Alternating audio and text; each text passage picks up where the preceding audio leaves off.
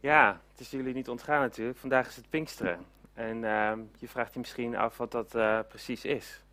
Maar Pinksteren is eigenlijk ehm, de verjaardag van de kerk. En daarom is dat eh, het vieren waard. Eh, de kerk is begonnen met Gods geest die uitgestort werd in de gelovigen. Gods geest die ging wonen in ehm, mensen. En daar waren allerlei bijzondere verschijnselen bij, bovennatuurlijke verschijnselen. En Gods geest die werd zichtbaar. En ehm, ja, misschien denk je dat is vreemd, rare verschijnselen. Ehm, maar Gods geest die werkt met kracht. En ja, wij reageren daar soms uh, ja, met rare verschijnselen op als mens. Maar goed, uh, vandaag staat Gods geest centraal. En het, het laatste wat ik wil doen is over Gods geest praten vandaag alsof die niet aanwezig zou zijn. Het laatste wat ik wil doen is over hem spreken als een, vage kracht, als een concept of een theorie. De Heilige Geest is een persoon.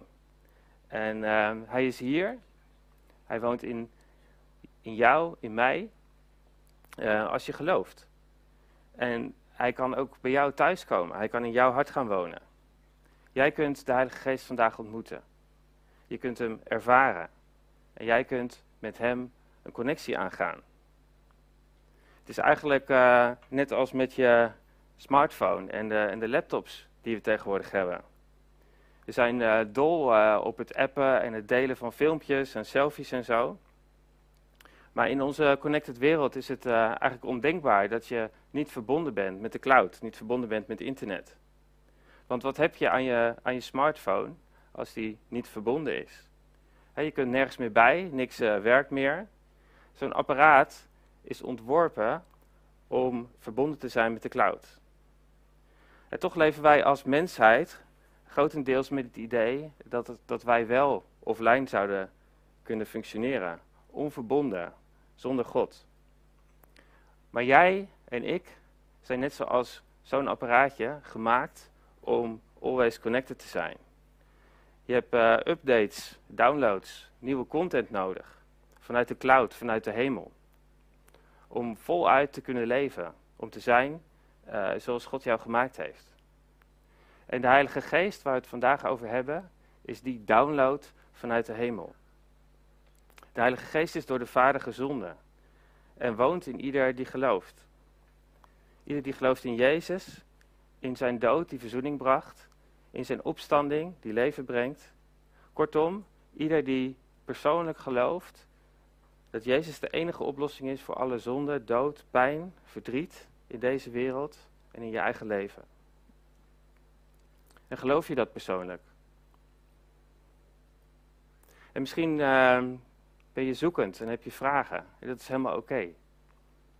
Blijf luisteren. Wellicht worden je vragen vandaag beantwoord. En kinderen hebben soms wat minder vragen en die reageren intuïtief. Dus als jij gelooft en je zit op de bank thuis bij je ouders, um, leg dan je hand op je hart. En vraag de Heilige Geest om binnen te komen. En het enige eigenlijk wat je hoeft te zeggen is ja. Een korte gebed heb je misschien van je ouders nog niet geleerd. Maar zeg ja tegen de Heilige Geest. Zeg ja tegen Jezus. Nou, er valt natuurlijk heel veel te zeggen over de Heilige Geest. En de Bijbel um, staat er ook vol van. De Heilige Geest uh, is volledig God. Een van de drie personen. Van de drie eenheid. En hij is een persoon die zich wil laten kennen. Hij is eeuwig, overal aanwezig. Hij ziet alles, weet alles en kent de diepte van het hart van God. En de Heilige Geest is de kracht van God. Hij is de voelbare en tastbare tegenwoordigheid van God. En de warmte die je soms in je hart kan voelen. De Heilige Geest um, heeft ook een functie en een rol. En de Bijbel die um, gebruikt eigenlijk verschillende woorden om die rol en die functie van de Heilige Geest te gebruiken of uh, uit te leggen. Allereerst is de Heilige Geest een trooster, een helper, een onderwijzer, iemand die voor ons bidt, een overtuiger van zonde, een advocaat, een belangenbehartiger, een zaakwaarnemer, degene die voor jou is, en die met jou is. De Heilige Geest is dat allemaal. En het woord parakleet, dat is een prachtig Grieks woord, dat heeft een hele brede betekenis. En in het Nederlands wordt dat soms vertaald met verschillende woorden, omdat ja, die betekenissen van de Nederlandse woorden gewoon wat smaller zijn. Dus we hebben meerdere woorden nodig. En toch laat de Heilige Geest zich eh, lastiger definiëren als God de Vader of Jezus. We hebben allemaal wel ervaringen met vaderschap. En we weten allemaal wat het is om een vriend te hebben. Jezus wil onze vriend zijn. De Heilige Geest heeft iets ongrijpbaars, iets oncontroleerbaars. De Heilige Geest wil alles vervullen, alles beheersen. Hij is vol van kracht. En misschien schrikt dat je ook wel een beetje af. is dat wel te vertrouwen? In de Bijbel wordt het karakter van de Heilige Geest eigenlijk met allerlei symbolen en metaforen ingekleurd. En daar wil ik een aantal van langs gaan.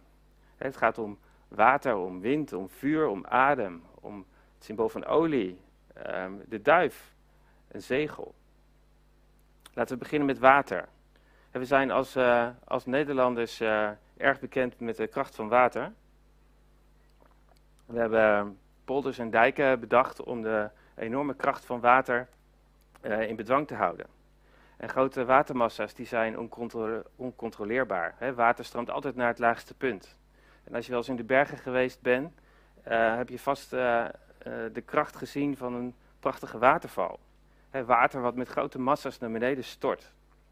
Indrukwekkend is dat om naar te kijken. En zo krachtig is de Heilige Geest.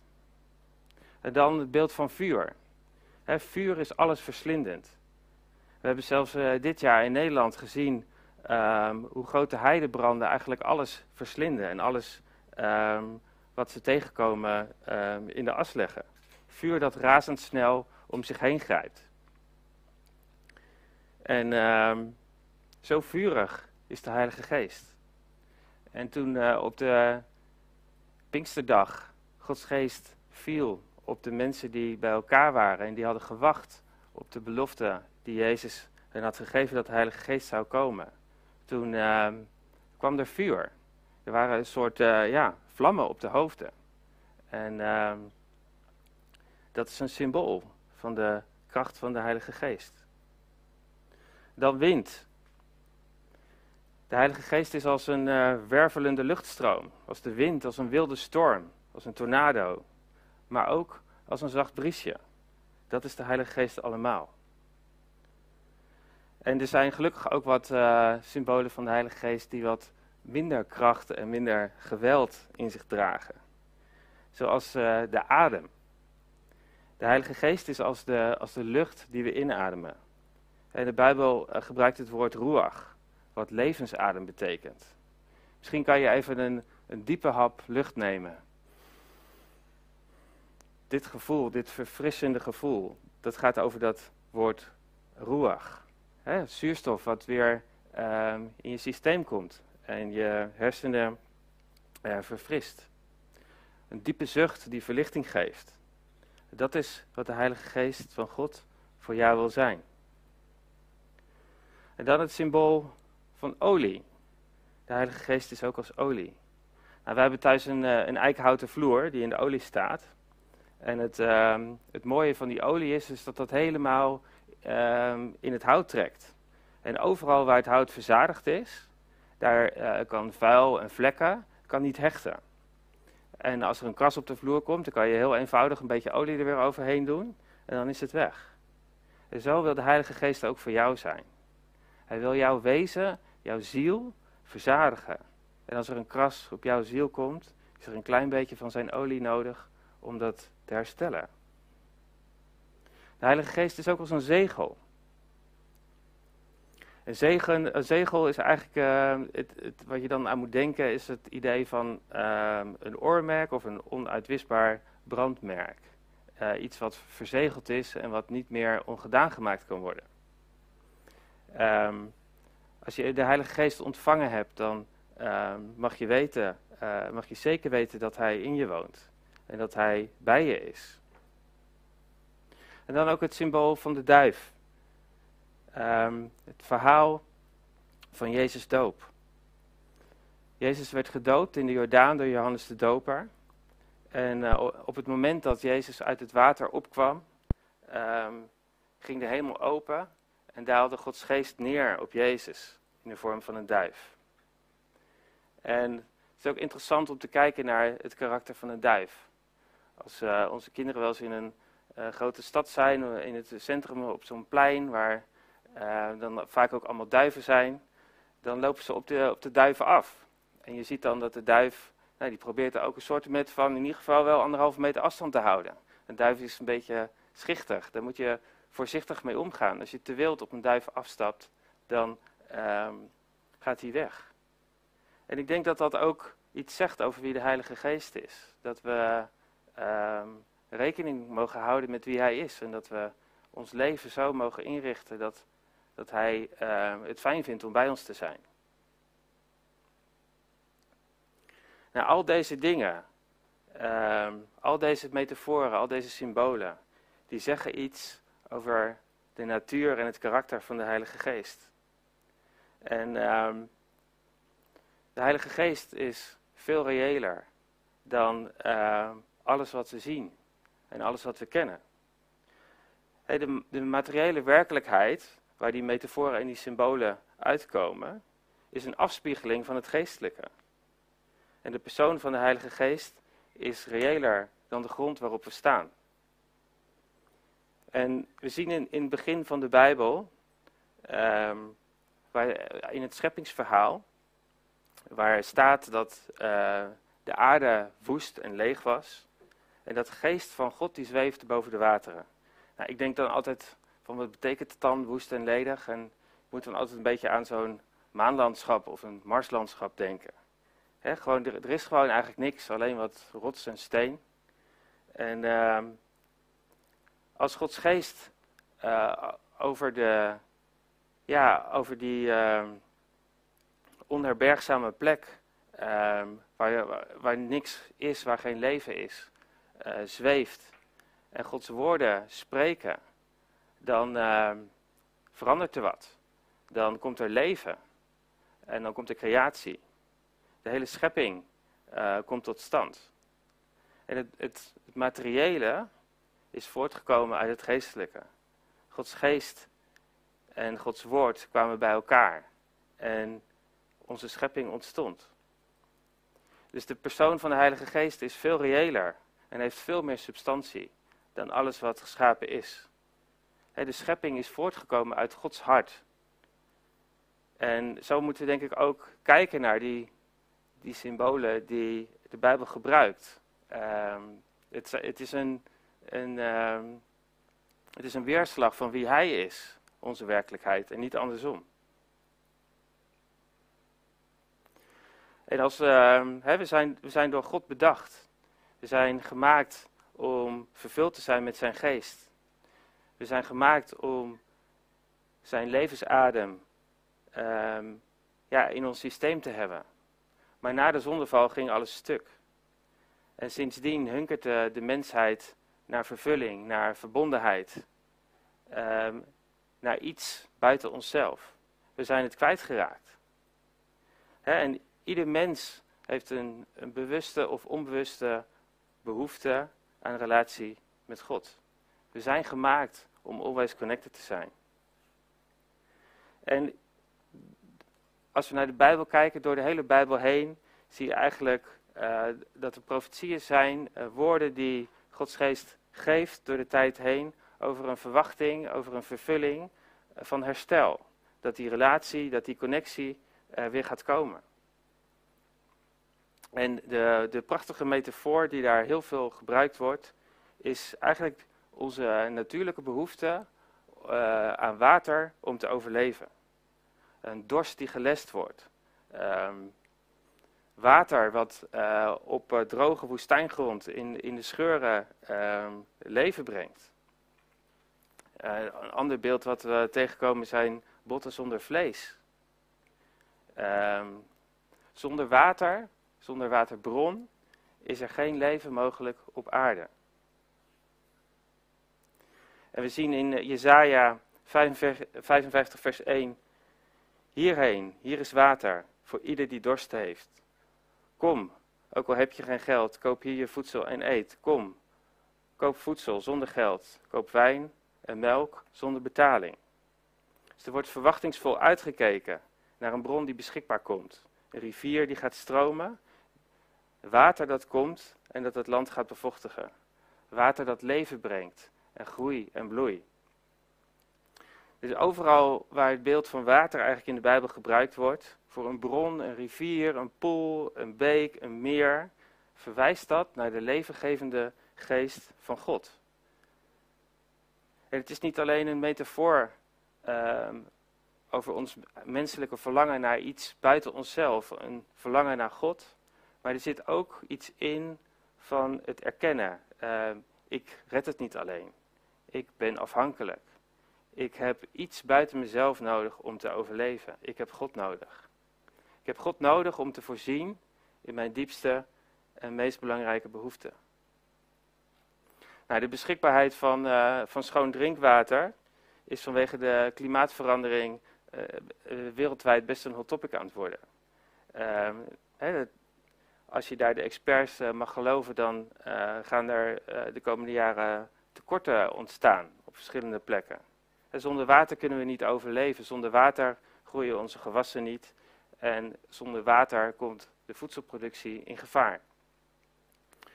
En zonder water erodeert ook uh, de aarde.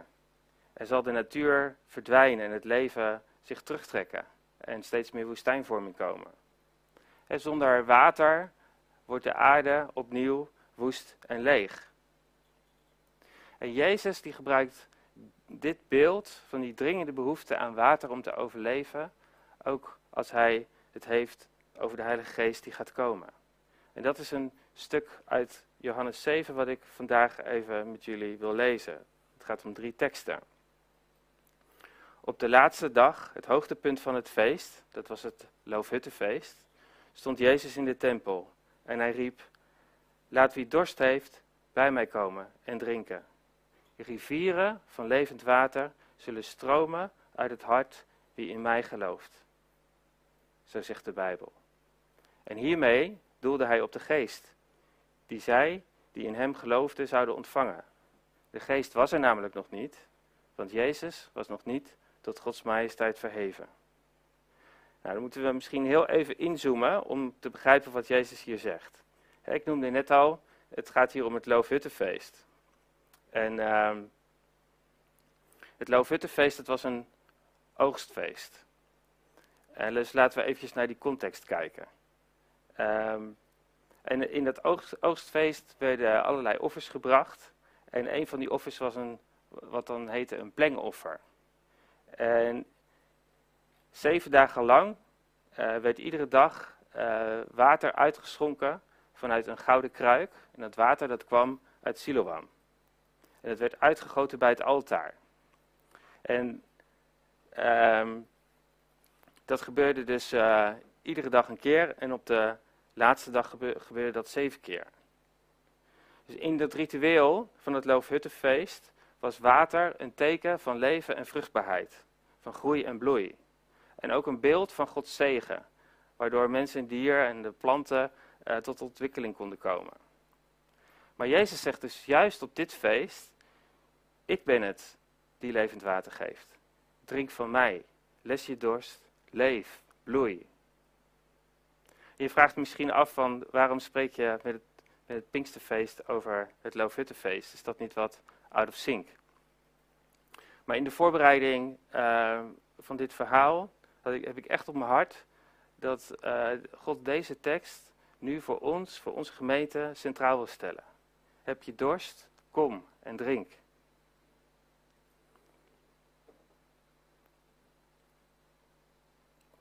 En wat gebeurt er als jij drinkt?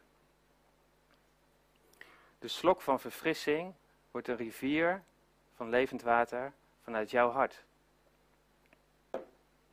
Wat jij hebt ontvangen, het stroomt uit je, ongelimiteerd, met de kracht van de hemel. De, de slok van verfrissing wordt een onuitputtelijke rivier van levend water. En wat betekent dit voor jou vandaag? In het hier en nu. De rivier van levend water is Gods geest in jou. En het brengt ons eigenlijk ook terug bij de, de visie die we op het gemeenteweekend twee jaar geleden hebben gepresenteerd. de visie die was gebaseerd op die tekst. Rivieren van levend water zullen stromen uit het hart van wie in mij gelooft. Kun je het nog herinneren?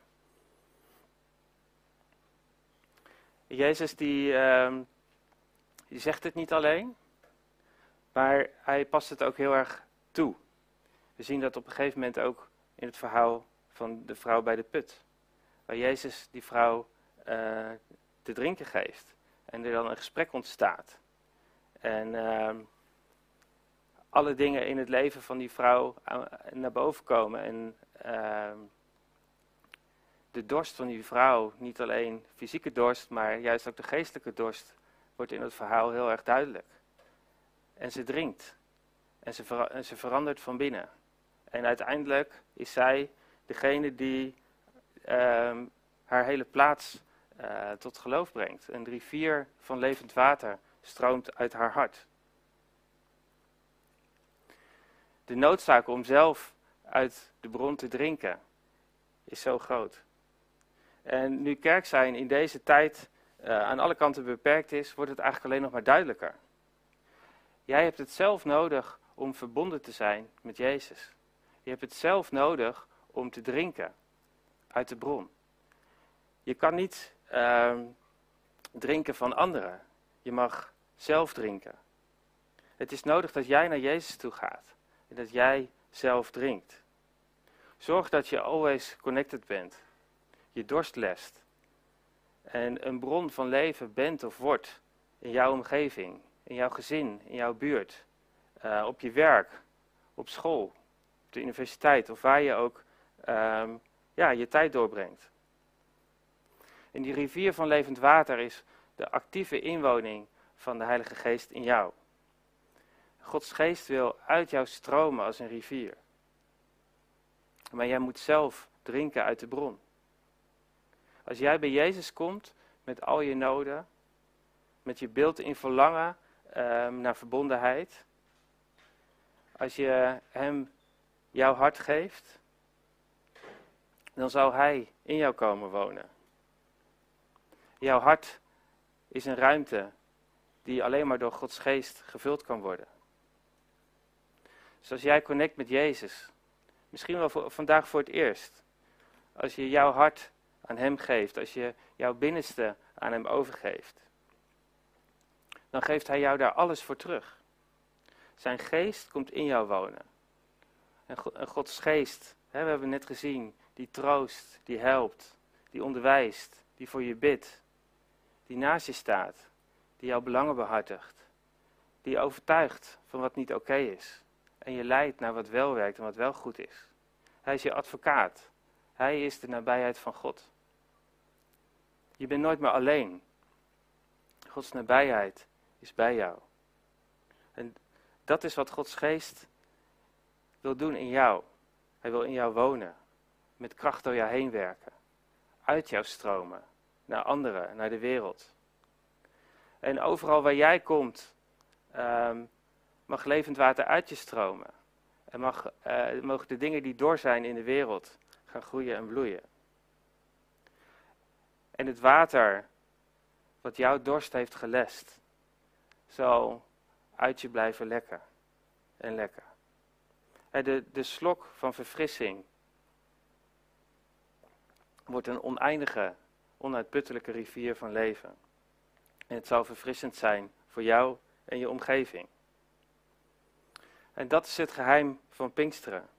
Gods geest die werd uitgestort op ieder die geloofde in Jeruzalem. De actieve inwoning van de Heilige Geest. En die kwam met bovennatuurlijk verschijnselen, die kwam met vuur, die kwam met kracht. En we lezen in handelingen dat er uh, op één dag heel veel mensen tot geloof kwamen.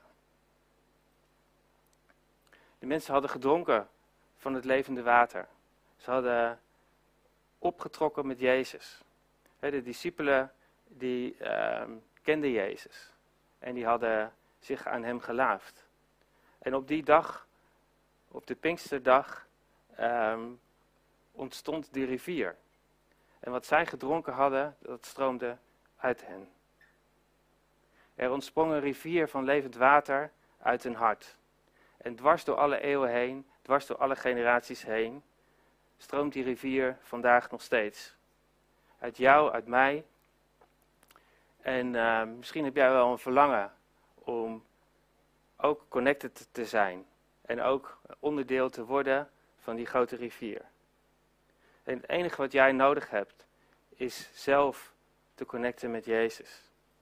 Dat jij jouw dorst uh, alleen bij Hem lest. En daarom wil ik ook afsluiten met een prachtige tekst uit de Openbaringen. 21 vers 6. Waar staat, toen zei hij tegen mij, het is voltrokken. Ik ben de Alpha en de Omega. Het begin en het einde. Wie dorst heeft, geef ik vrij te drinken. Uit de bron met water dat leven geeft. De slok van verfrissing wordt een oneindige, onuitputtelijke rivier van leven. Amen. Goed, laten we een momenten tijd nemen om uh, ons op God te richten en in gebed. bidden is praten met God. En uh, God is de enige waar we geen anderhalve meter afstand van hoeven te houden. Dus je mag tot hem naderen. Bid je mee? Misschien uh, ja, voelt het prettig voor je om bijvoorbeeld je hand op je hart te leggen of je handen te vouwen. Maar richt je op God. Richt je op Jezus. Vader, dank u wel dat u een God bent van liefde. Dank u wel dat u uw zoon heeft gegeven. En dat u uw geest heeft gezonden. En we komen zo bij u voor het eerst of voor opnieuw. En vul ons met uw liefde. En Heer, we, ja, we zeggen het tegen u dat we hongeren en dorsten naar wie u bent. Naar uw levende water. En ik zegen jou om uh, ja, te drinken van de bron die eeuwig leven geeft. Geef je over aan Jezus. Wie Hij is en wat Hij voor jou gedaan heeft. Hij is gestorven voor jouw zonde. Voor alles wat je zelf niet kan. Geef het aan Hem. En laat het achter. En ik zegen jou om de Heilige Geest te ontvangen. Voor het eerst of opnieuw. Kom met uw kracht. Ik bid dat u uh, ons aanraakt waar we ook zijn. Bij jou in de huiskamer. Misschien ben je wel op pad en kijk je het mobiel. Maar Gods geest jou aanraken met vuur, met leven. Maar ga je troosten als je behoefte hebt aan troost. Maar ga je helpen als je hulp nodig hebt. Ga je voor je bidden als je zelf geen woorden weet. Ga je voor je opkomen als je in het nauw zit?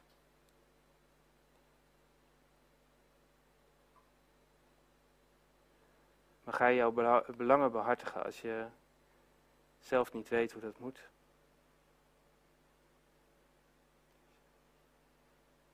En Heilige Geest, kom over ons met vuur. Laat de rivier stromen uit ons hart. Naar de wereld toe, naar mensen toe die u nog niet kennen. Heer, ik bid dat uh, de dorst die we zelf hadden, dat die omgezet wordt in, in kracht. In een onuitputtelijke rivier van uw geest.